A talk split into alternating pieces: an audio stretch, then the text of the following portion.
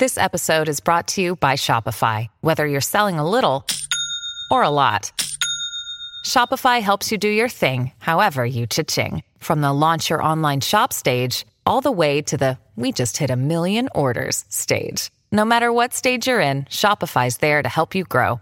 Sign up for a $1 per month trial period at shopify.com slash special offer, all lowercase. That's shopify.com slash special offer. Hello, everybody. This is Marshall Poe. I'm the editor of the New Books Network. NBN listeners like to read books and buy them. So we thought we'd tell you that right now, our friends at Princeton University Press are having a remarkable site wide sale. You can get 50% off books, including ebooks and audiobooks, with the code 50, F I F T Y, at checkout until May 31. You can save some real money on Princeton University Press books. I encourage you to go there and check it out. Hello, my name is Ian Drake, and this is the New Books in Law podcast. We are joined today by Michael Bobelian. He is the author of a new book entitled Battle for the Marble Palace Abe Fortas, Earl Warren, Lyndon Johnson, Richard Nixon, and the Forging of the Modern Supreme Court. Mr. Bobelian covers the Supreme Court as a contributing writer at Forbes.com. This is his second book his first book was about the Armenian genocide entitled Children of Armenia, and that was published in 2009. But this is the new book that was published in 2019. And Mr. Bobelian, thank you so much for joining us on New Books in Law. Thank you for having me, and it's a pleasure to be here. So, this, as the subtitle indicates, is about uh, Abe Fortas and the Supreme Court. Um, can you explain what your motivation was in uh, revisiting the topic of Abe Fortas's nomination? Right, great question. So years ago, I was looking through a website. It was actually on the official uh, Senate, U.S. Senate website, and it listed all the Supreme Court nominees um, chronologically dating back to George Washington. And I was just scrolling through it very casually and I noticed um, throughout the 20th century, almost everyone got nominated and confirmed very quickly because it had the date of the nomination and the date of the confirmation. And sometimes it would be within weeks, sometimes within days. One of them, uh, in the mid 40s, uh, a nominee was confirmed in a single day. And having grown up uh, remembering the Robert Bork and Clarence Thomas nominations, and then obviously uh, this is the before the more recent ones, but even just remembering those, I said to myself, "Wow, that's strange. How come things were moved along so quickly?" And so I kept scrolling through the list, and I also noticed one other anomaly. And in the in the section of this chart on the website, it would tell you how people got uh, confirmed, and it had a V next to most of the nominees. And I said, I, I don't know what that is. So I scrolled down to the footnotes, and the V stood for a voice vote, where the Senate basically, in a casual way, says everyone in favor say yay, everyone and say nay. Uh, and I said, wow, that's really astonishing. They didn't have a roll call vote. So I started looking at that, and then you get to Abe Fortas's nomination to become Chief Justice in 1968, and he was already an Associate Justice. He had been confirmed in 65. Vote 68. Um, his confirmation lasts several months. Um, he is uh, ultimately a, a, target of a filibuster. And if you look at all the nominations afterwards, he kind of set the template for what happened afterwards. And we could talk about it later, but all the way, the, the consequences that we live with to this day. So it, just looking at that chart and seeing the, vi- very visually in a very quick way how there was sort of uh, uh, pre-biblical flood, if you will, and a post-biblical flood. Uh, the nomination in '68 was kind of the divergent point in the Supreme Court's history in how we vet and nominate and consider and ultimately confirm uh, Supreme Court nominees. So you're arguing that basically our understanding of how the nomination process has become politicized doesn't, of course, begin with the 1987 nomination of Robert Bork by Ronald Reagan, but rather we should look back to the 1960s to see the roots of the politicization of the nomination process. Is that right? That, that's absolutely right. That was the revolution in the nomination process, that's when it became hyper politicized. Look, the Supreme Court's always been a political body, so there's always been some politics in this. So it's not a matter of everyone was acting like uh, platonic uh, angels, right? And all of a sudden they, they all became hyper political, hyper partisan, hyper ideological. No, but there's a clear demarcation. There's a clear point where the current system that we live in really uh, was born in, in 1968 with Fortas, and um, and what took place before was so far less politicized, so far less partisan, and so far less ideological. So that, is clearly the argument, and we could and we could talk about why it's kind of been forgotten and why the Bork nomination uh, is so popular in the uh, in the sort of the conventional vis- wisdom and, and remains in the popular consciousness, but uh, it was really the Fortas nomination that changed things, and um, and like I said, we could talk about why that is uh, as we go forward. I want to address all of those questions, uh, but first I want to talk about setting the scene historically in 1968 when this nomination is made. This is a nomination not to the court, but rather to the Chief Justice position. And Fortas, in fact, is already on the court. He's been on the court since 1965. So in in your book, what you do is that you set up um, uh, in some ways, uh, we could call them flashbacks, but basically you talk about uh, the historical development of the politicization of what became known as the Warren Court. Of course, we, as all listeners will um, sure be familiar with the fact, we refer to the courts by the names of the Chief Justice at the time. Right. And you talk about the history in the 1950s and even before then a bit about how the Warren Court uh, politically had been received by the country and then you uh, flash forward, of course, to the um, nomination in 1968. Let's talk about the historical setting of 68. What's going on? This nomination does not obviously happen in a vacuum. What else is occurring that you think is important in regard to how this nomination is received? Right. Uh, specifically in 1968, uh, the political dynamics are such that in March of that year, LBJ Lyndon Johnson announces that he's not going to run for reelection. So he's drained of a lot of his political power because of that.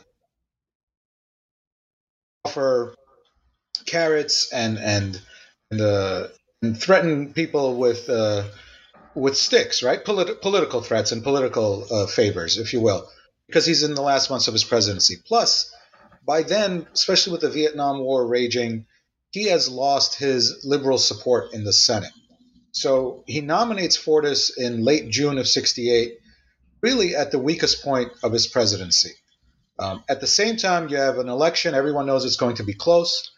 Republicans are desperate for victory, and they're desperate to change the Warren Court. Uh, and, and this is sort of the bigger dynamic of not just what happened in 68, but what happened ever since Earl Warren became Chief Justice back in 1953. Warren Court was largely remembered for Brown v. Board and the criminal procedure rulings, um, probably Miranda being the most uh, popular, right? With the Miranda warnings you hear on every police procedural TV show. Uh, but the fact was that it angered large parts of the American population over civil rights, that was largely in the South, over the criminal procedure rulings. Uh, but it also ended uh, uh, prayer in schools, in public schools. That was the most unpopular ruling of the Warren Court, and that was in 1962. It ended um, political uh, gerrymandering, where uh, you had uneven or malapportioned legislative districts, where one congressional district might have 100,000 people and another one might have 800,000 people. Same thing for state legislative district, and that upset a lot of the uh, politicians in the country. Um, it uncensored uh, erotica from Victorian-minded censors. Right in the 1960s, you have the Sexual Revolution, and Playboy magazine is the is the second most subscribed magazine of the era. But you still have large segments of the population who are against uh, pornography. And in the 50s, in, in a little-known series of cases, it kind of put an end to McCarthyism. People think of McCarthyism of McCarthy's fall, but the fact was a lot of McCarthy's tactics and the abusive acts of the government continued after Joseph McCarthy's demise. And the Supreme Court in 1956, 57, and 58 kind of put an end to the more abusive and unconstitutional tactics that the government was, uh, was using at the time. So it generated all of these enemies uh, in what is now what we now call American conservatives, um, and they constantly attacked the Warren Court. In the South, there was widespread disobedience with Brown v. Board and desegregation. Right? Uh, we all know Little Rock, but it continued well beyond that. Uh, people tried to pass legislation where they undid the court's rulings, tried to pass constitutional amendments, court's rulings.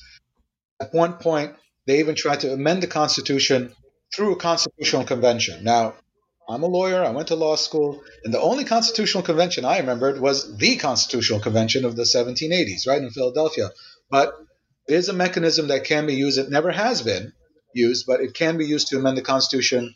And the court's enemies fell one state shy of initiating that process. So, have all this uh, anger and fury directed at the Warren Court.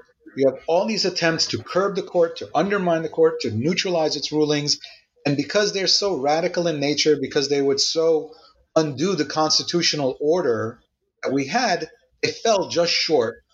And finally, all of these uh, conservatives who despise the Warren Court, they come to the realization that the only way to really control the Supreme Court is not through this legislation, not through the angry speeches, which they made, you know, th- hundreds, if not thousands of, not through uh, the disobedience, which you saw in the South, but by controlling the court's members. And they first really implement the strategy in 1968 against Fortas, and that's why it turns out to be such a tumultuous uh, confirmation fight. So you've recounted the context in which this nomination occurs, but one of the questions that stood out to me was the fact that Fortas is already on the court and his nomination. Talk about briefly how did the nomination to the court in 1965 uh, proceed? And in explaining that, also, I think it would be helpful to explain Fortas's background and relationship to LBJ. Right. So LBJ um, in 1965, he's just won a landslide uh, election over Barry Goldwater, and it's at the height of his powers. He's about to. They passed the 64 Civil Rights Act, the 65 Voting Rights Act, or you know the monumental civil rights bills of that era, and now he's about to undertake the, the Great Society, right? Medicare, Medicaid, hundreds of education and environmental bills, and so on. But LBJ, um, it was this masterful politician, right? And he realized that his legislation would be tested in the courts, and he wanted uh, stout liberals who would defend that legislation and continue the Warren Court's legacy. Um, so he wanted Abe Fortas, who was his longtime friend, uh, lawyer, and political advisor, and they had go- gone back all the way to the 1940s, their relationship. Uh, he wanted Fortas on the court. Plus, Fortas was considered uh, a brilliant lawyer. Um, in legal circles, uh, a really good lawyer is called a lawyer's lawyer. And Fortas was so renowned, he was called a lawyer's lawyer's lawyer. Um, one of his colleagues called him a, a, brain surgeon, the person you called in when all else failed. So he was liberal, he was close to LBJ, he was brilliant. So LBJ wanted. Let me, uh, let me interrupt you one second before we talk about the 65 nomination itself. Uh, I think it's uh, it struck me just how close they were. In other words, a lot of people in Washington call each other friends, and they've known each other for years. But Fortas and LBJ truly were close, intimate friends. They they really were very close um, in, in, a way that you, perhaps you don't often see in Washington, especially at the at the upper echelon of political power. Correct? A- absolutely, because you know they they socialized regularly. Their wives, each other uh, well. They, they dine at each other's homes. Uh, so in terms of social a social relationship, they were very close. Fortas was uh, LBJ's, like I said, personal lawyer. He was his political advisor. So when JFK was assassinated, Fortas came up with the idea for the Warren Commission to investigate the assassination. He helped write LBJ's first speech uh, soon after the assassination. So he was this political advisor. He was a speechwriter. He helped draft legislation. Uh, he dealt with political issues that came up. Uh, he dealt with scandals that came up. He was also LBJ's fixer. And at the same time, you said they were really genuine friends. It wasn't just a professional relationship where you know one is helping the other. Uh, it was there was a general, a genuine uh, friendship there as well. Okay, so in 1965, we got this nomination that, um, how's it received when Fortas is uh, first nominated to the court? This is for an associate justice position. Abe Fortas is going to be replacing one of the liberals on the court, uh, Arthur Goldberg. And so, what is, uh, how's this received? Right, so it's received pretty much the same way that most nominations had been received up to that time. Uh, the Senate really had hands-off role. I'm not going to say they rubber stamped uh, nominees, but close to something like that. They didn't run background checks. There were no ideological litmus tests. Uh, the hearings tended to be very short. So Fortas in 65 is emblematic of that model uh, uh, that that dominated the nomination process. So his hearings last three hours. He's basically thrown softballs, which you know he can easily answer. Um, and like I said, there were no litmus tests, background checks, or anything like that. And he's confirmed in two weeks through a voice vote. So it's very quick, it's very uncontroversial, and it's very, like I said, uh, reflect how most people were vetted and confirmed uh, throughout most of the 20th century. So here was a historical conundrum for me when I was uh, partly as I was reading your book, but it had been a question that predated encountering your book.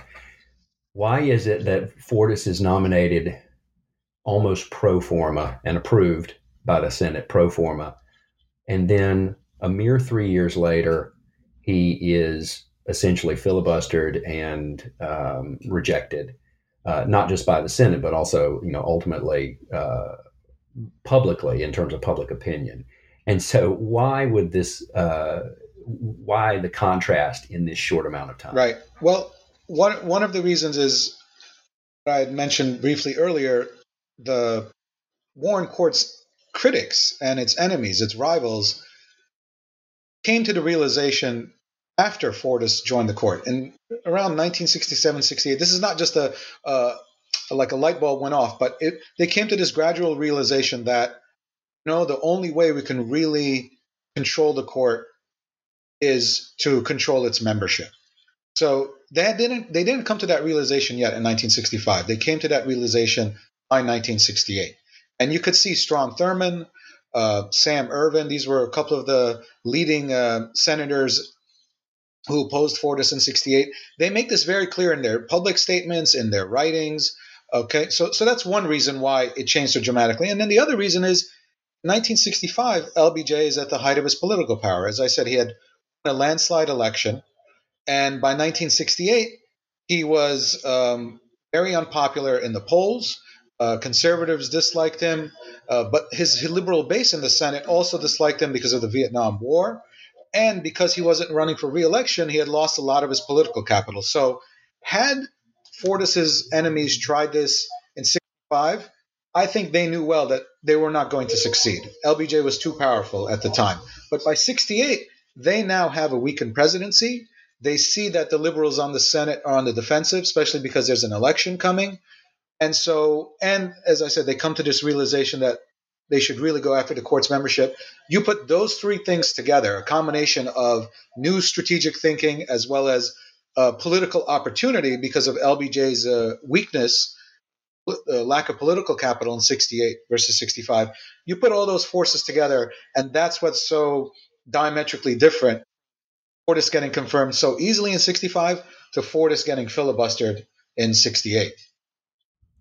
And so this is a much more liberal court in 68. Uh, you've got the, um, in 65, you have the kind of a 5 4 split on the court, as I would read it. Uh, Earl Warren, Hugo Black, William O. Douglas, William Brennan, and uh, the retiring Arthur Goldberg. They make up the liberal bloc that is all predating LBJ's appointments. And then you've got on the I, I, don't even know if you can really call it a conservative block, but it's it's a moderate block of um, uh, Clark and um, Byron White, Tom Clark, that is right. uh, Byron White, uh, John Marshall Harlan, and of course Potter Stewart. And it's a court that's you know really changed before '65. You know, uh, Whittaker is retired and Frankfurter's retired. Uh, those are moderate to conservative by that point. By the time they retire, they're considered that way. and and so it's a court that's obviously changing.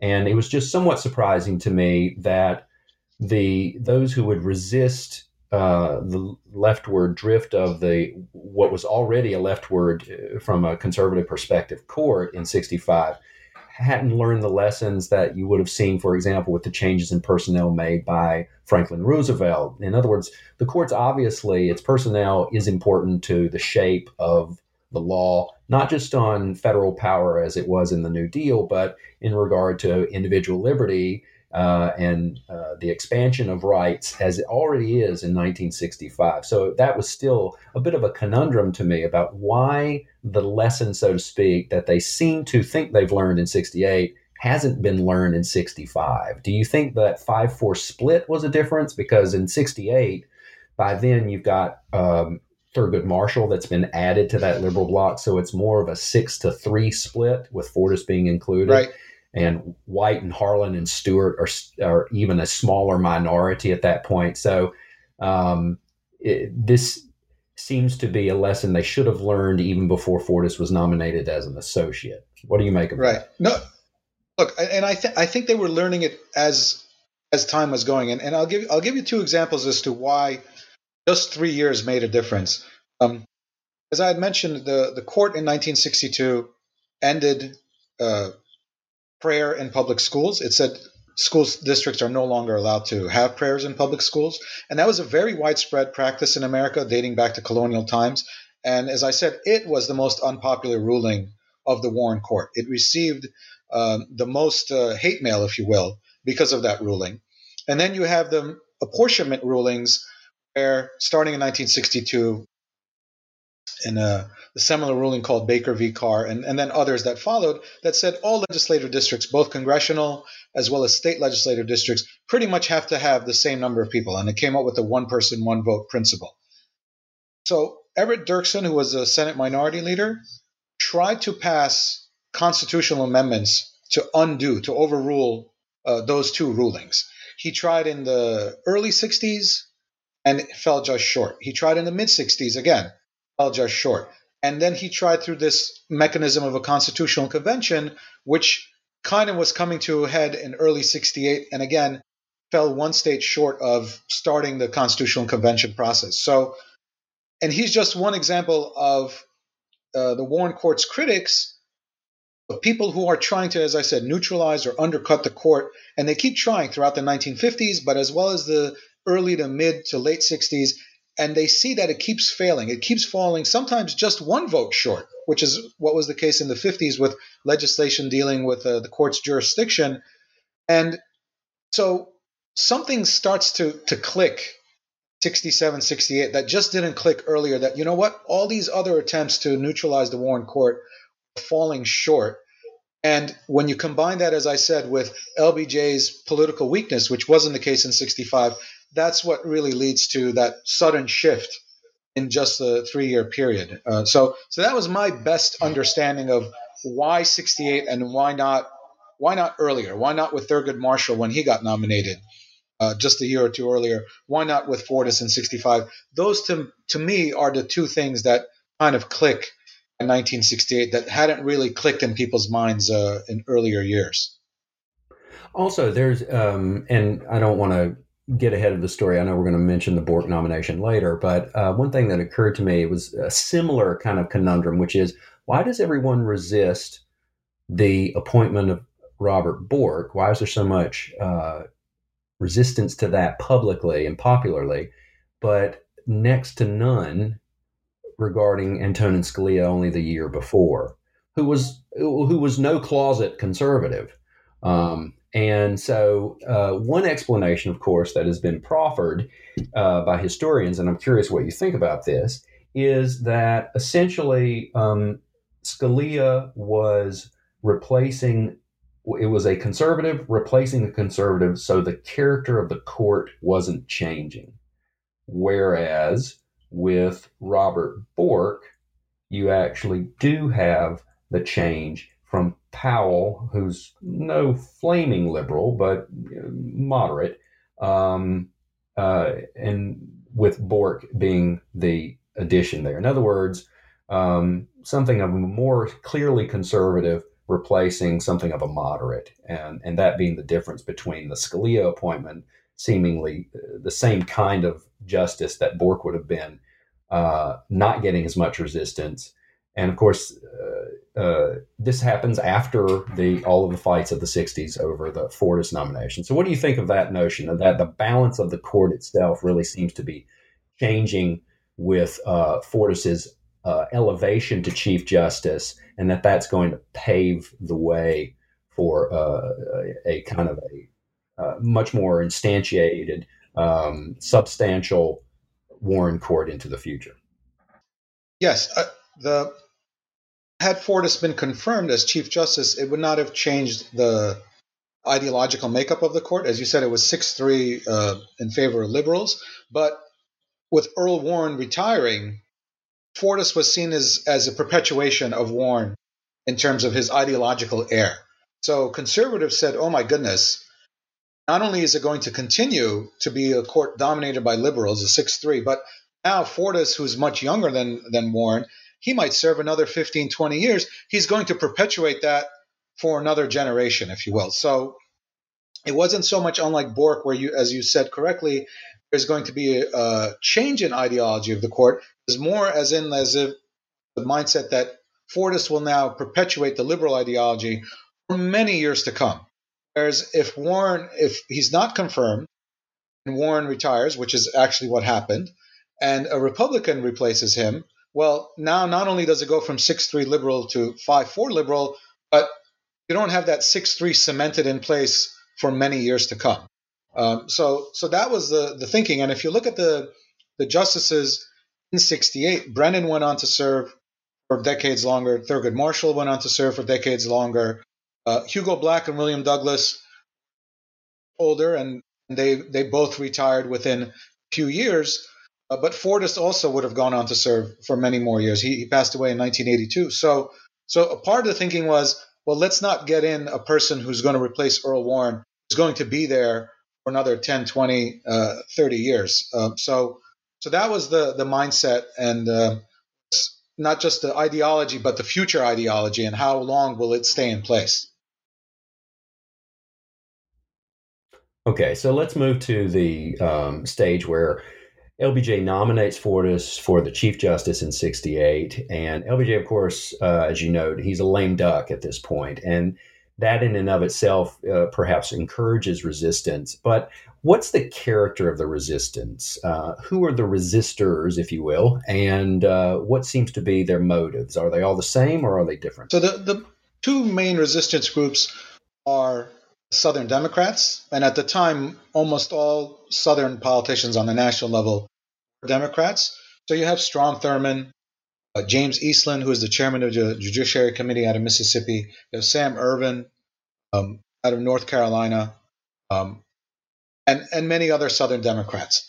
They opposed the Warren Court largely because of Brown v. Board and its civil rights rulings, but also because of Miranda and school prayer and all these other issues that I mentioned earlier. So that's one contingent, and that's about 20 senators. And then you have uh, uh, Republicans. Right? It's an election year, and you have about 33, 34 Republicans. And at the time, the parties were more um, ideologically diverse. You had conservative Democrats like the Southern Democrats. You also had liberal Democrats. Likewise, you had conservative Republicans like, let's say, Ronald Reagan. But you also had more moderate or liberal Democrats like, uh, sorry, Republicans like Nelson Rockefeller or Jacob Javits out of New York. So, uh, but Republicans at the time, they also saw um, they were critics of the Warren Court, not as heavily as the Southern Democrats, but they saw this as a political opportunity. They knew the election was only months away.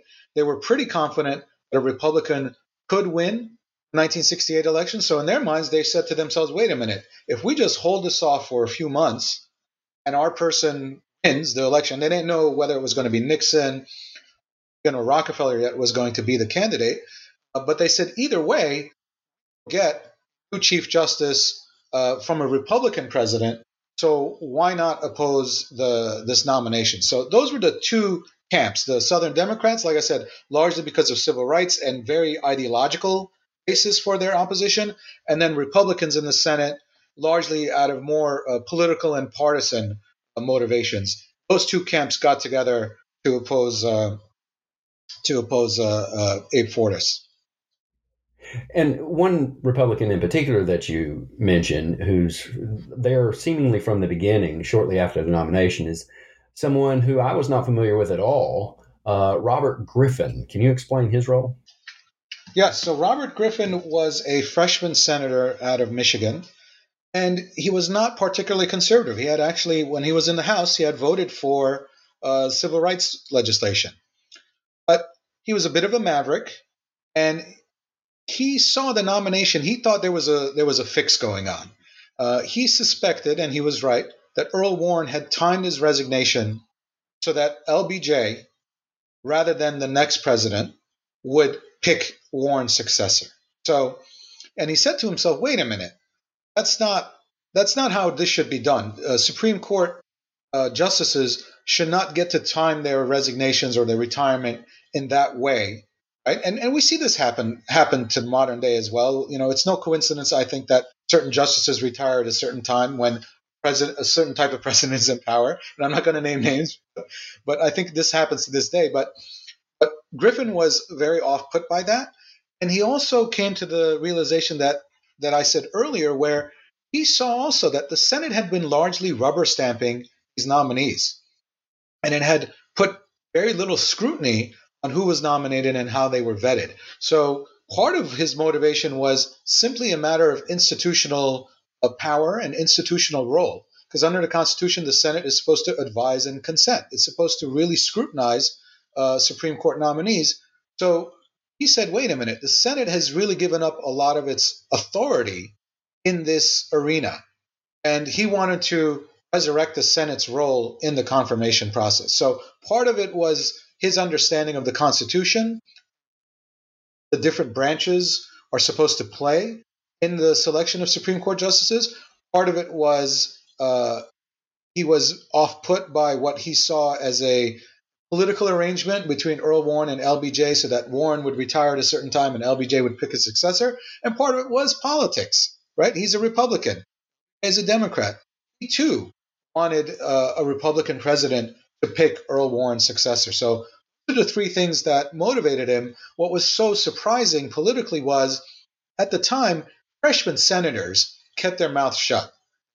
Back row uh, in the Senate, they listened to the party elders, they listened to the leadership within the parties, and they really didn't disobey them. And and Griffin ended up doing that because Everett Dirksen, who was the Senate Minority Leader, the head of the Republicans at the time, he was very close to LBJ. He had on uh, civil rights bills throughout the 60s, and he supported Fortas. So Griffin basically uh, started a mutiny, and he got uh, close to 20 Republicans on his side to disobey the minority leader, Everett Dirksen. So he was a real uh, maverick at the time to be able to pull that off, especially when the Senate was a very hierarchical institution at that time compared to what it is now. Okay, and so he had been um, uh, elected in uh, '66. Is that right? Or he was?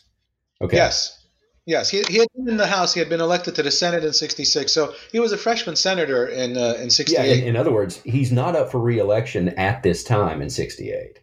Uh, so there's right. no pressure. That's right. He's not up yeah, for there's no pressure on him from the right to become more right wing. In other words, it seems to me that your institutional explanation, his his sense of quote unquote integrity of the role of the Senate in this process, this constitutional process of uh, advising consent for these nominations, seems to perhaps be more of the motivating factor than mere what we would think of today as partisan uh, gamesmanship. A- absolutely, and and if you look at some of the statements he makes, both in speeches and he, and he ends up testifying as well before the Senate Judiciary Committee, he makes some very profound statements where he says, you know, the Senate has given up its constitutional duties here, and it's time it stepped up because it plays half the role. Its role in this process is as important as the president's. And he confirms what was my initial insight where we started our interview that the Senate had largely given up that role. So, this institutional prerogative, this institutional resurrection, is a very big part of his motivation. And and even though that's been largely been forgotten to history, his understanding of what the Senate's role should be has largely become the norm ever since. And so, let me ask you what you think about that as a historian. Um, in other words, I want to ask you to make what some historians are reluctant to do, which is make a moral judgment on this, if you will. Uh, do you think that Griffin's approach, not necessarily in regard to Fortas's nomination per se, but rather his institutional argument about the role that he thinks the Senate should play uh, vis-a-vis the executive in the selection of justices. This is all three branches coming together at this moment, uh, and so. Do you think that that is a uh, morally praiseworthy uh, argument that he's making? In other words, is that a, a, good development that Griffin is urging, or is it um, something that's uh, merely allowing for more partisan gamesmanship and polarization and the difficulties that we've seen ever since regarding how nominations are conducted? Right. That, that's a great question, Ian. So I'm going to say, from a philosophical standpoint, theoretical standpoint, I think it's a very morally praiseworthy position because that's what the founders intended. And that's how the system was designed. Now, that being said, it can, of course, be exploited, it can be misused, it can be abused, and it doesn't always work out the way we want, but that is the Senate's role. It is supposed to scrutinize. We're not supposed to have a system where the president simply picks the justices he wishes and and gets his way no matter what. Uh, so I think his resurrection of the Senate's historic constitutional role, again, assuming that people do it the right way, is very valid. Um, and, and here I wanted to draw a distinction between the Senate's confirmation role when it comes to Supreme Court justices and other federal judges versus cabinet members. When it comes to cabinet members, there I think they could be more deferential to a president because a cabinet member is part of the executive branch and that cabinet member works intimately with the president right? So the president wants to pick people that he he's going to like right? That he can work with. Uh, likewise cabinet members don't have lifetime tenure. They retire or when the president you know is out of office they're out of office right? So cabinet members i feel the senate in its same advi- consent and advisory role can be far more deferential to the president but a judge, and especially a Supreme Court justice, well, they have lifetime tenure. They're a separate branch of the government. They're not part of the executive branch.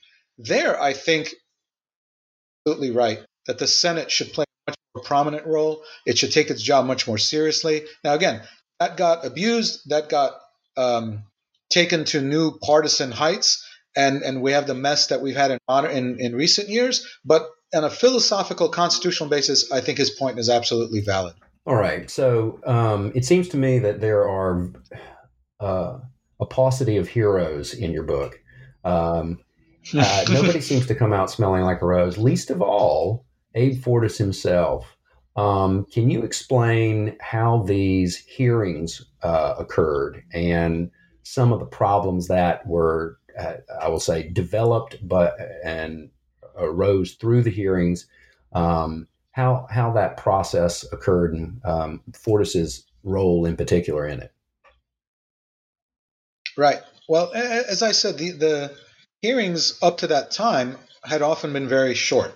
Any look at FDR had nominated nine justices, and combined together, the hearings for all nine justices were shorter than the hearings for Abe Fortas. So that gives you uh, some context as to just how long these hearings were and a few things that came out during those hearings that really hurt him. One was people accused him of being LBJ's crony. But as we had discussed earlier, they were really close. And they, they all knew that in 1965 that these two men were close. The problem for Fortas was that relationship didn't change even after he joined the court. So it's one thing when he's a private lawyer, political advisor to LBJ, but when he's off the court, it's another thing to maintain that same relationship when, when he's on the court. So I'll give you a few examples. They met um, over 80 times in person during the three years that he was an associate justice. Uh, he helped write speeches, like for the Detroit riots. He helped write legislation. He even gave the White House advice on uh, legal issues that would come before the Supreme Court. At one point, a senator had called the White House to inquire about legislation, and he was told by the operator, I'm quoting this, the president is away, but Mr. Justice Fortas is here and he's managing the bill for the White House. So they were just way too close. And, and no one, no president and no justice has had that kind of relationship ever since. So th- this accusation of cronyism was absolutely right, and I think it was very valid. But there is one minor defense for Fortas, and that is that also quite typical up to that time. Uh, again, dating back to George Washington, to FDR, Harry Truman, justices and presidents sometimes had very uh, close relationships. They would uh, play poker together. Truman and Chief Justice Fred Vinson would spend a lot of time on Truman's uh, presidential yacht together. So it wasn't a relationship that was abnormal when looked at from a historical perspective, but when looked at from a perspective of separation of powers and ethics, it, it was it was definitely uh, unseemly in that regard. So that was but one it's thing. also uh, I'm sorry to interrupt you, but it's also, of course, Fortas himself engages in what we could call a cover up by saying, "Oh, I only seldom have met with him ever since I've been on the court," and so it's not merely Fortas isn't saying, "Yes, this is." He's not forthrightly uh, putting it out to public scrutiny, saying, "Yes, this is my relationship. It's historically not unusual." I play. I have been close as a friend and advisor. I'm going to continue to be that way. He's he, in other words, he dissembles and and you could frankly say he lies, right?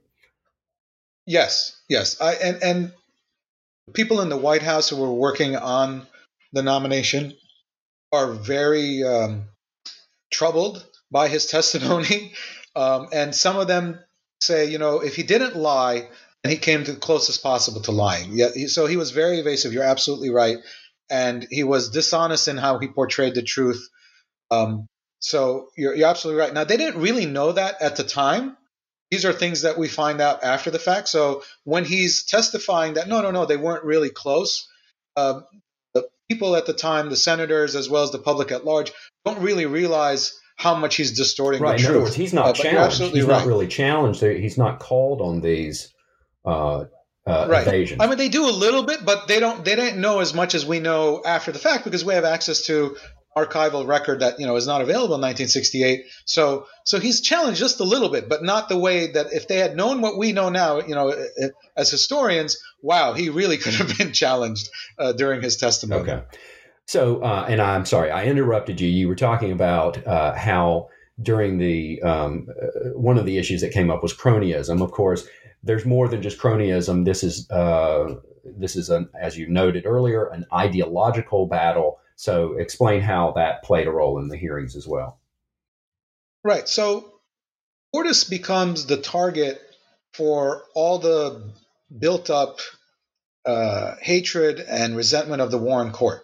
So all the civil rights rulings, the criminal procedure rulings, the school prayer rulings, the malapportionment rulings, all these things that, for the most part, preceded Fortas's arrival on the Warren Court in 1965. These rulings were mostly in the early 60s and the 50s. He becomes the target for all those, like I said, years of displeasure with the Warren Court. So people are constantly bashing him during his testimony about Miranda, about uh, school prayer, about civil rights, and so on. So all of that resentment now becomes the sponge for it. And, and that's not his fault, but he's the only target available to them because they can't reach Earl Warren, right? They're, the true target for the Southern Democrats is Earl Warren, but he's out of their reach. So here's his heir apparent. Here's his ideological heir.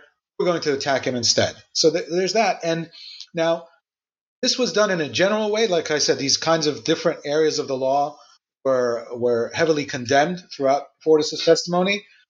Strom Thurmond found a way to really ignite interest in the public, and he used pornography.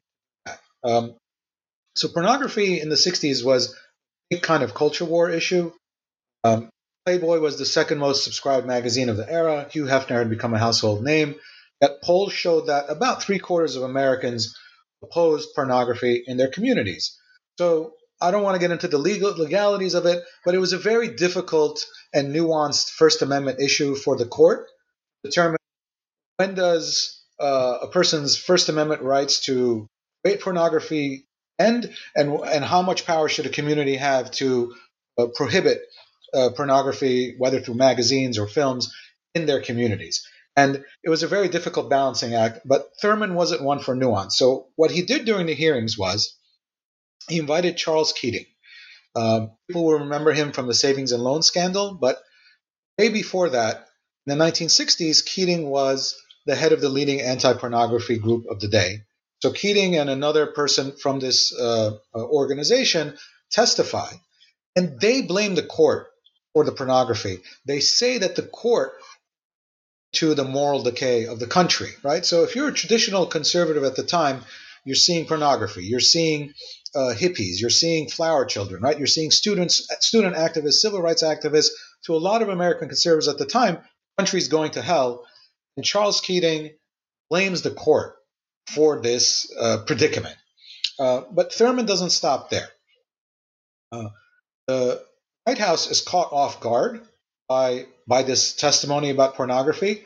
So they send Warren Christopher. Uh, he'll sound familiar because he was a Secretary of State under Bill Clinton, but at the time he was he was the number two person at the Department of Justice. So Warren Christopher testifies before the Judiciary Committee to kind of explain these constitutional nuances, right? To say, hey, the Warren Court is not pro pornography, it's pro First Amendment, and it has to do this balancing act between the First Amendment and community rights and so on.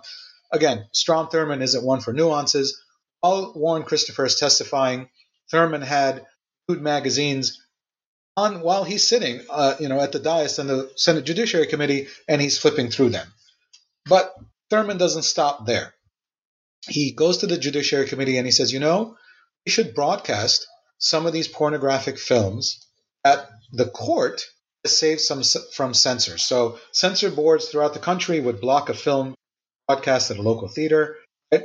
and the filmmaker or the film's uh, uh, distributor appeal, and ultimately that appeal would make its way to the Supreme Court. And sometimes the court would rule for the pornographer, sometimes it would rule for the censor board. So Thurmond said, "Why don't we watch some of these movies?" At first, the Judiciary Committee said, "No, you're crazy. We're not going to do that."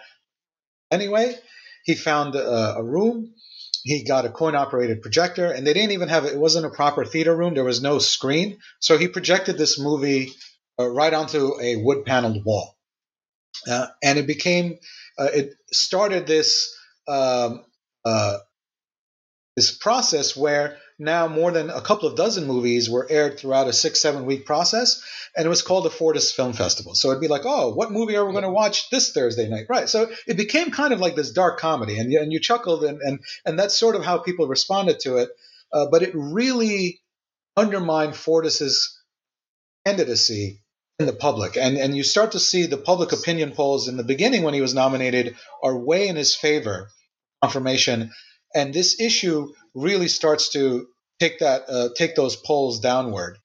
And at the end, he's labeled Mr. Obscenity. Right. In other words, it, this is really, we laugh at it, yes, but uh, this is rather shrewd on the part of Thurmond. Yes. And also, what it does is it delays a quick confirmation. So, uh, Fortas is nominated in, in late June of 68. LBJ realizes that they have to get him confirmed as soon as possible because once the election gets really heated up in September, October, November, you know, the, the senators don't want to be there. The ones running for reelection want to be back in their home states, right? So he knows he has to get this through. So part of what Thurmond is doing by making these, uh, by making the hearings last so long, by having the this film festival throughout July and August, is to also delay a quick confirmation. And the longer it's delayed, the closer we get to the election, the more likely people are to say, you know what? We waited this long. Why don't we just wait until after the election, see who's elected, and let that person nominate Earl Warren's uh, successor? So, so the the strategy is very shrewd, like you said, because it changes public opinion, but it's also shrewd in that it's delaying the confirmation. And the closer we get to election day, the harder it is to make the argument that no, LBJ and not the next president should uh, should fill this post.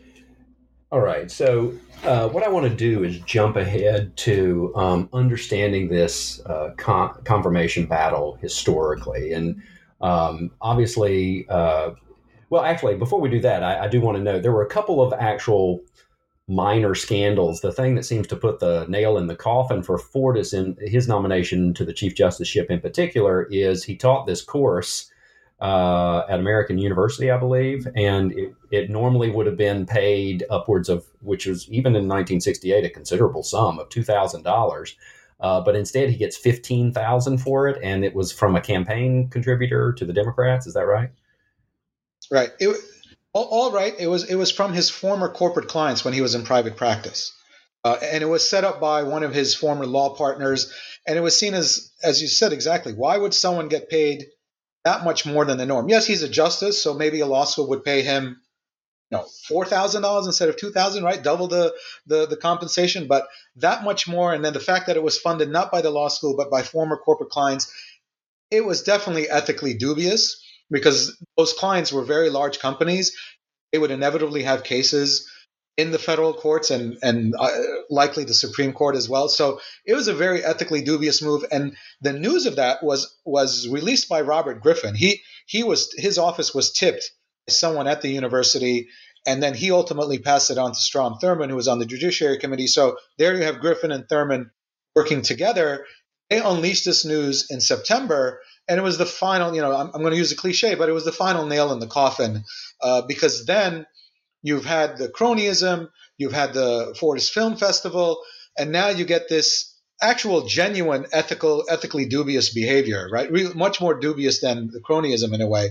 Uh, and it really just ends whatever last hope that fortas had to overcome the filibuster. And in october 1 they have the vote filibuster prevails and the nomination dies. and of course fortas he could have stayed on the court as an associate justice, but another scandal shortly thereafter is revealed uh, with uh, Louis Wolfson.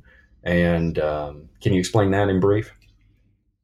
Yes. So uh, a reporter in Life magazine starts to dig around and realizes that Fortas had briefly served on a nonprofit board uh, run by Wolfson, and Wolfson was a corporate raider, and he was one of the first corporate raiders in America. But he also uh, got convicted for securities violations, um, and Fortas was paying Fortas twenty thousand dollars a year to basically sit on a board and do very little work.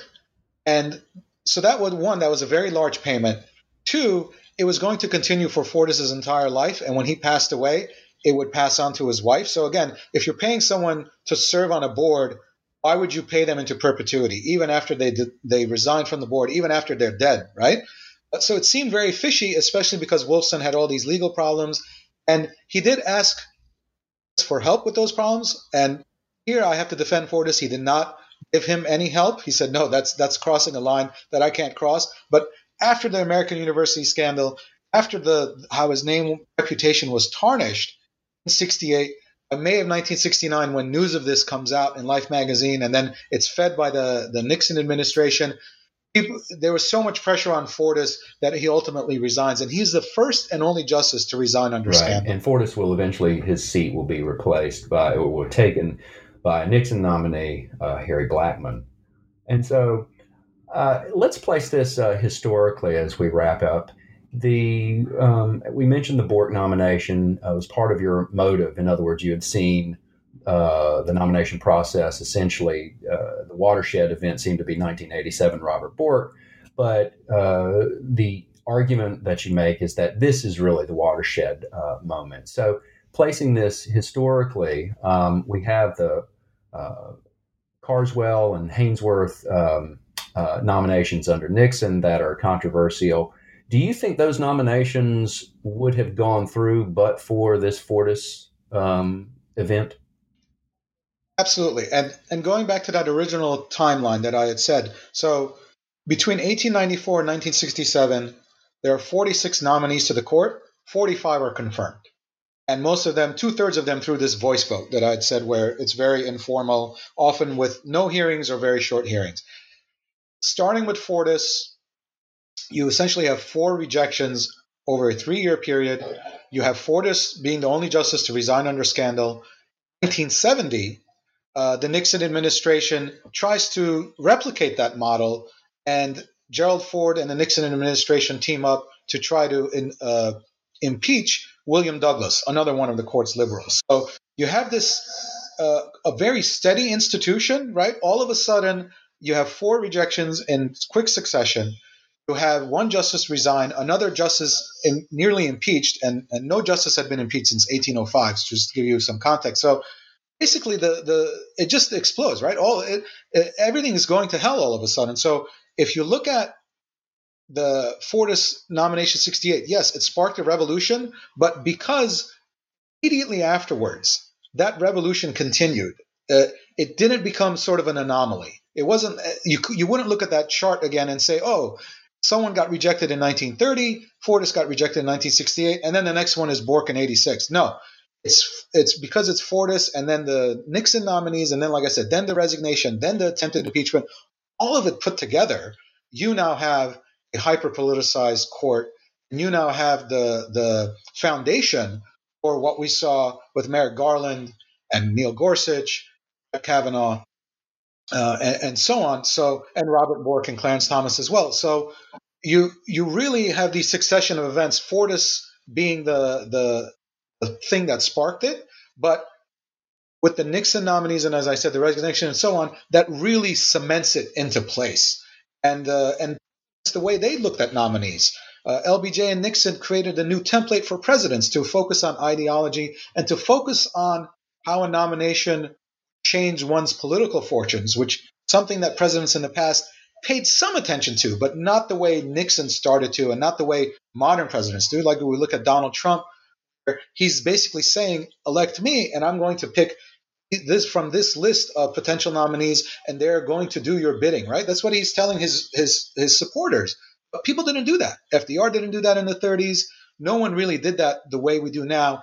Nixon was the person who started that, and LBJ was the person to focus on ideology. Again, presidents had looked at ideology, but he's the first president to really look at it with the kind of scrutiny that presidents do now. So when you put it all together, you completely change how presidents uh, find nominees. You completely change how the Senate scrutinizes nominees, and it's the model that we live with, you know, some 50 years later now. The book is entitled Battle for the Marble Palace Abe Fortas, Earl Warren, Lyndon Johnson, Richard Nixon, and the Forging of the Modern Supreme Court. And we've been joined today by its author, Michael Bobelian. Michael, thank you so much for joining us on New Books in Law podcast. Thank you. It was my pleasure, Ian.